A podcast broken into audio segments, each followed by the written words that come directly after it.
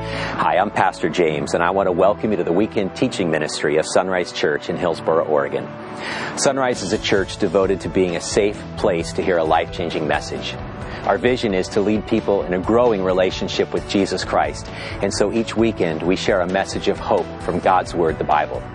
Now, if you'd like to know more about discovering and growing in a relationship with the God who loves you, please visit our website at www.isunrise.com, I-S-O-N-R-I-S-E dot com. Now, from there you can learn how to connect with the God who loves you, grow along the journey of life with others, develop a heart to serve the least, the last, and the lost, and then learn how to lead other people to know Jesus Christ. Now, on to our weekend message.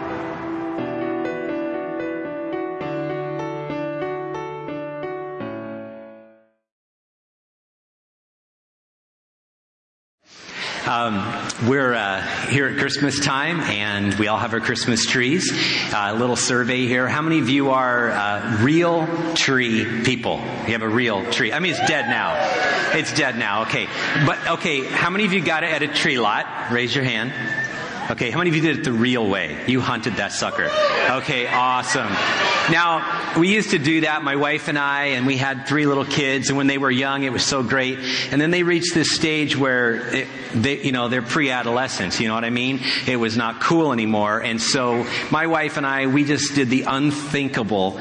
We bought a fake tree. How many of you, how many of you have a fake tree? Okay, alright. You know, every year I go on eBay looking for that fake tree my uh, aunt and uncle had in Indiana. It was silver. This is in the 60s. Silver with the little rotating light. Anybody remember those? Yeah, yeah. I, I promised to buy one one year. My wife will be horrified.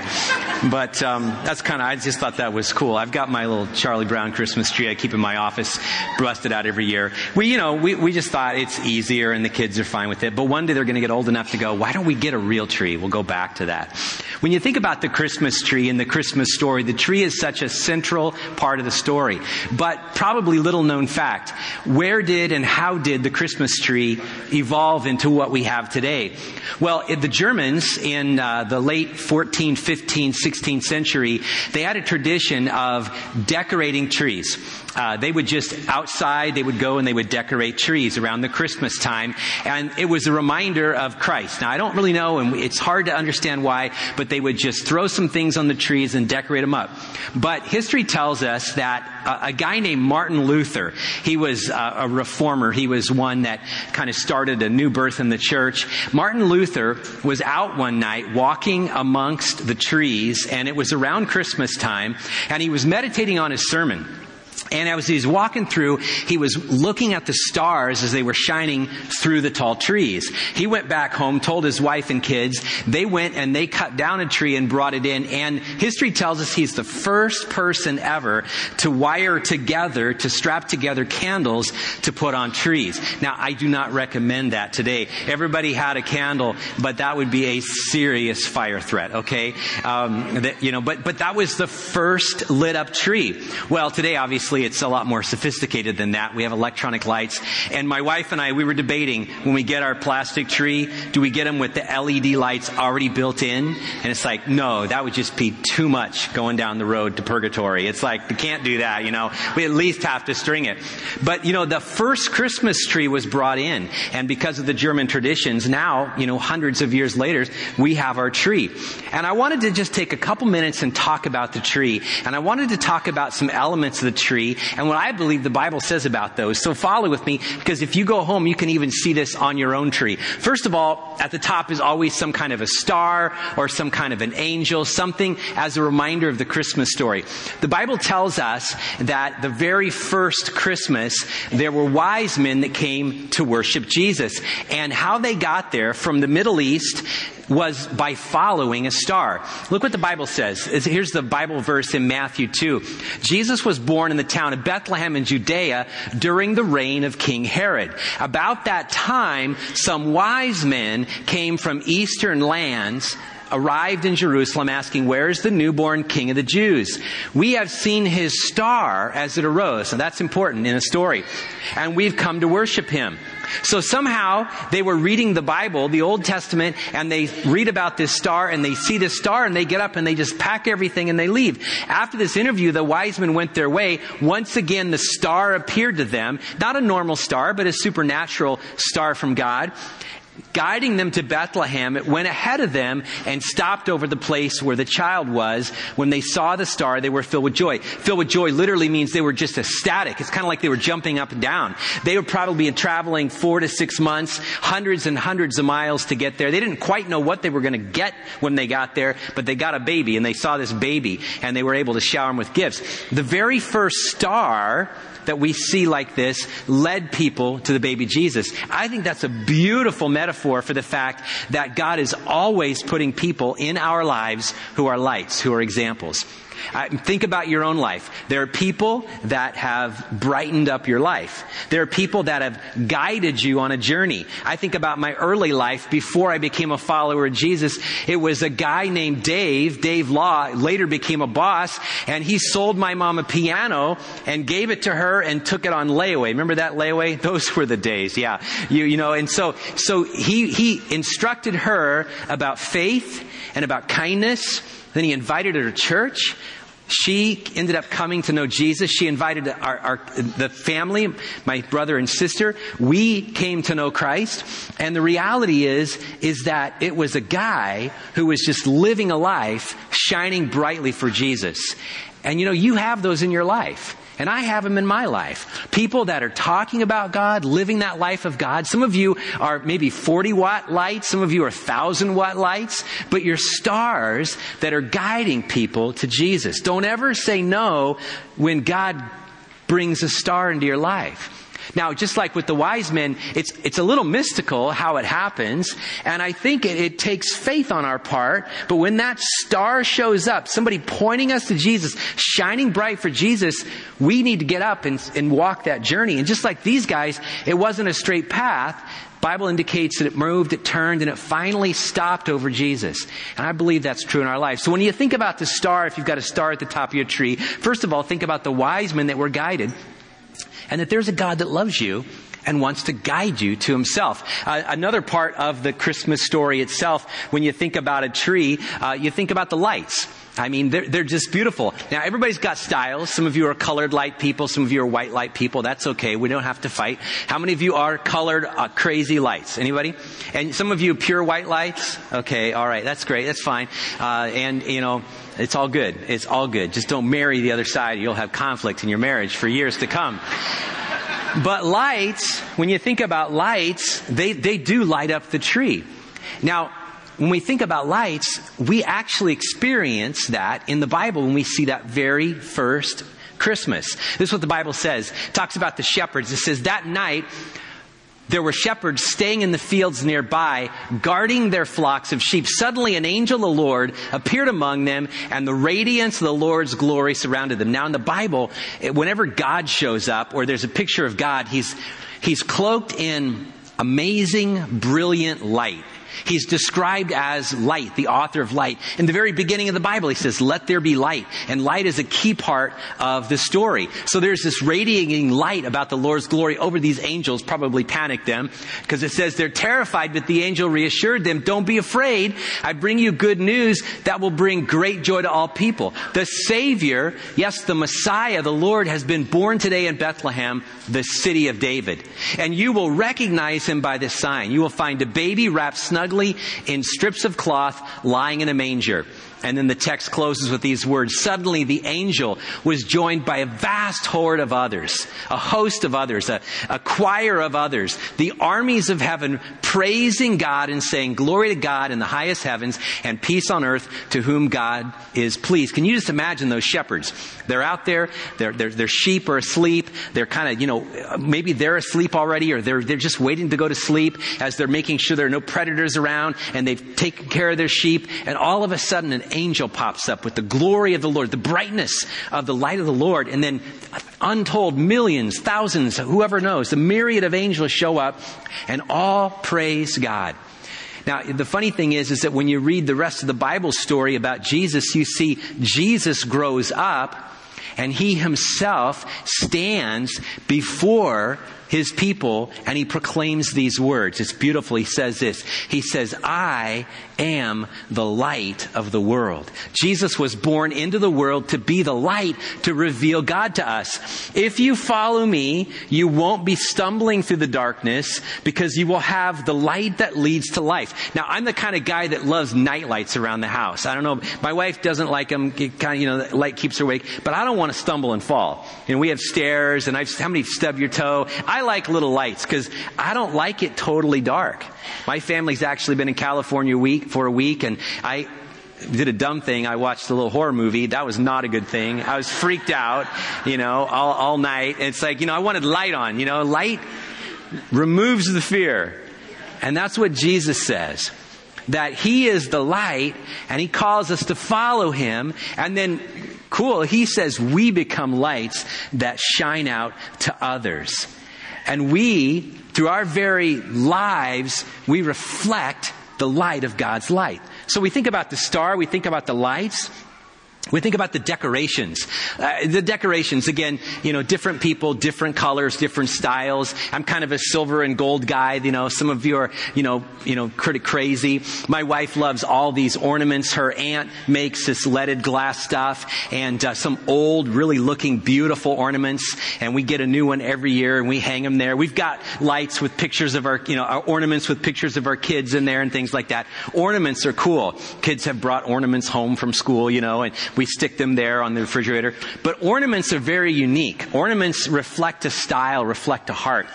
And you know, the Bible says that when God made you, he made you in love, and in much in the same way that an ornament decorates a tree, you are a decoration from God. Now, now think about this. In the Old Testament book of Psalm, Psalm 119, uh, 139, it says these beautiful words about the, the writer and about you and about me. Look what it says. It says, You made all the delicate inner parts of my body and knit me together in my mother's womb.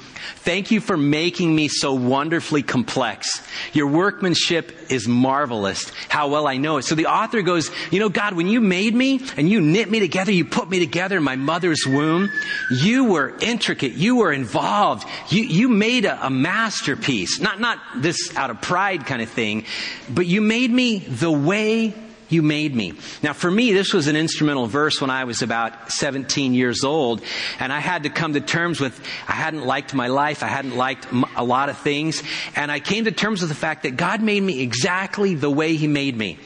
And so I have to accept that and not just accept it, but embrace it and be that person. We've got all kinds of different styles here. We've got all kinds of colors of hair. Some change rapidly, right? You know, uh, mine's graying. Some of yours are getting blonder, you know? Um, uh, we have all different kinds of noses. We have all different kinds of ears, different heights, different shapes. God makes us in a way that brings honor to Him. In fact, the apostle Paul says in the book of Ephesians this cool little thing. It says, we are God's masterpiece. The word behind that in the original language is like a poem. God is so impressed by us. He wrote us out. He fashioned us. He shaped us a certain way. No, no two of us are alike. You know, you might have a doppelganger here or there, but they're definitely a little different than you. But God loves you and He made you exactly the way you are for a purpose, His purpose. And we are His masterpiece. He has created us anew in Christ Jesus so we can do the good things He planned for us long ago. God has a plan for your life. God has a desire for your life. He wants you to decorate up the life that He's made for other people, for yourself. He wants you to, to love who you are and to be excited about how He made you and then to express that goodness and express that glory. Now, one of the things that pretty much anybody under 14, maybe 15 or 16 thinks about at Christmas is there's only one thing to think about at Christmas, right? It's the presents underneath the package, right? It, the gifts right underneath there. Um, how many of you are Christmas Eve openers? Raise your hand. Really? Okay, uh, we did that all the time. You know, how, how many of you are Christmas morning openers? Okay, good. Good discipline, moms and dads, you know. That's awesome. And uh, we would do both, you know, at our house, Christmas Eve, grandma's Christmas morning kind of thing. It's great. everybody loves presents. Everybody loves gifts. We love the beauty of gifts.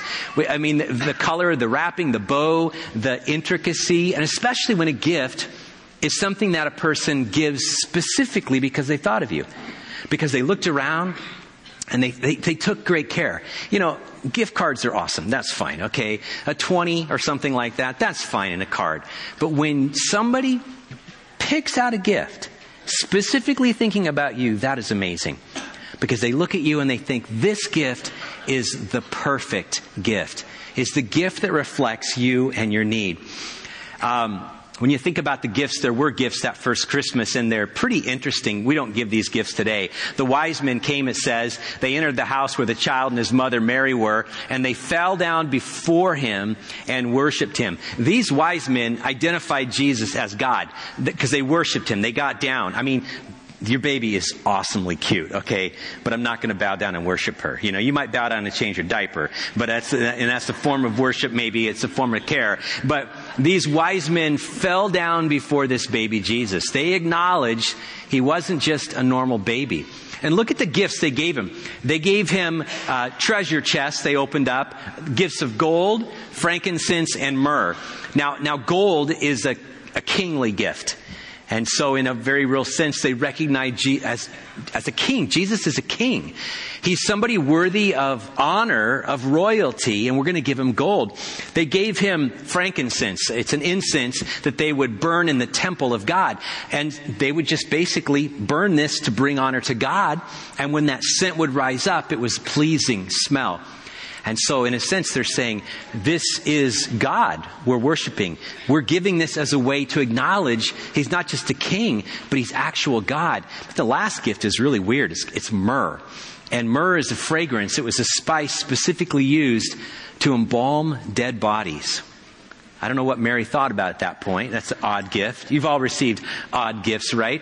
Early after my wife and I were married, we were down in California, and I think it was kind of like they didn't expect I was really coming kind of gift because her mother-in-law, uh, my mother-in-law, her mom wrapped up these plastic ducks and it, I opened them up and I thought, I, this is like plan D, you know what I mean? And it was one of those, oh, you know, you have to be nice and cordial and go, oh, these are great. I have no idea what these are, you know, and they were plastic ducks. And I looked at my wife and she cringed a little bit. And so we took them home and put them in the trash because they were weird. We've all received gifts that are a little odd, right? Myrrh is an odd gift. But I really believe it symbolizes the fact that not only is is Jesus a royalty, a king? Not only is he worthy of worship because he's God, it's an indication that his whole mission and plan was to go and die. In fact, the ladies that anointed Jesus' body would have put myrrh on his body to get it ready for burial. The Bible says that there is a gift that God has for you and for me, and it's the most precious gift. It's Jesus himself. Look what it says in John chapter 3 verse 16. For this is how God loved the world. He gave his one and only son. That is the gift that God offers for you and for me. So that everyone who believes in him will not perish but have eternal life. That is God's gift for you. And I think it's most appropriate at Christmas to hear about it, to welcome it, to receive it. But there's one final thing that I want to share just in closing, and it's this thought. It's, it's not so much about the star or the lights or the decorations or the gifts. It's the actual tree. It's the tree itself. If you ever read through the Bible, you discover the idea of a tree weaves its way all through from the Old to the New Testament, from the book of Genesis to the book of Revelation. In the very beginning, God planted a garden and planted some trees, a tree of life. If Adam and Eve would have eaten it, they would have lived forever. Everything would have been great. But there was also a tree that had moral value, the knowledge of good and evil. But if they ate of that and they were commanded not to, then they would have sin in their life. And they wanted to be like God, and that's our struggle and our, our sin and our issue, is we want to be in control of our lives. And, and that tree caused the downfall of all humanity. And then you continue to weave through this idea of a tree. At the very end of Revelation, there's another tree, the tree of life, the tree of healing of all the nations, where God is still concerned. But as you your, make your way through the Bible, there's this Old Testament curse on anyone who's hung on a tree. And one day, the Bible says, Jesus died. and he died on a cross. But several Bible passages use the metaphor of tree to exclaim what he hung on. Look at this verse. It's kind of fascinating. Oh, the Lord God placed the man in the Garden of Eden to eat, tend, and watch over, but the Lord warned him, You may freely eat of the tree here in the garden, except the tree of the knowledge of good and evil. If you eat its fruit, you'll surely die. But look at this next verse right here.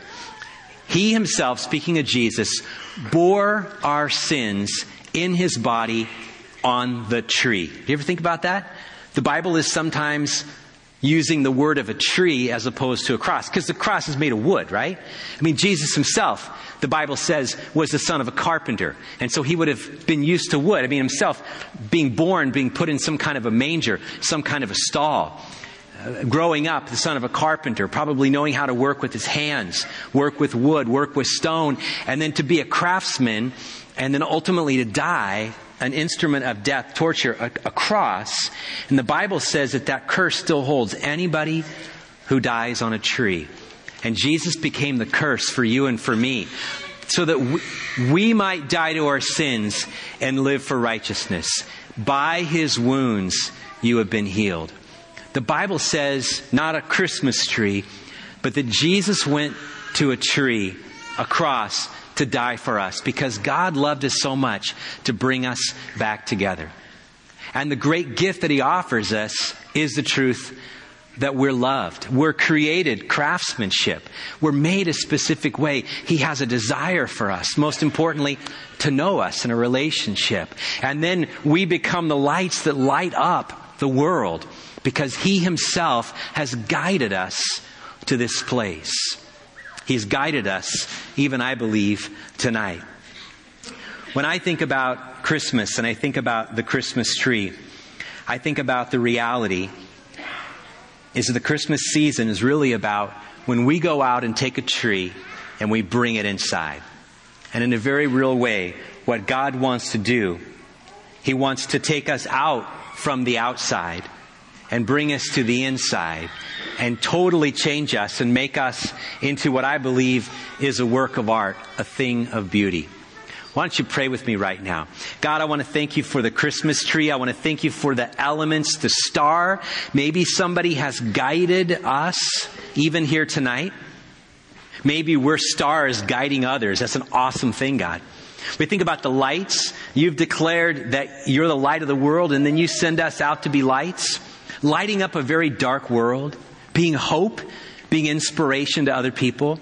We're, we're the decorations that you hand made, handcrafted, beautiful, beautiful, exquisite design and pattern, unique, and you put us together. God, I think about just the reality of the gift of Jesus Christ. Why would we walk away from a gift like that? We would receive it and open it and embrace it because it's handmade for us. It's Jesus dying for our sins, ultimately on a cross, on a tree, metaphorically, so that we would receive life. And so, Father, we thank you for guiding us and bringing us here so we could celebrate and we could thank you for all your love through the tree. In Christ's name we pray. Amen.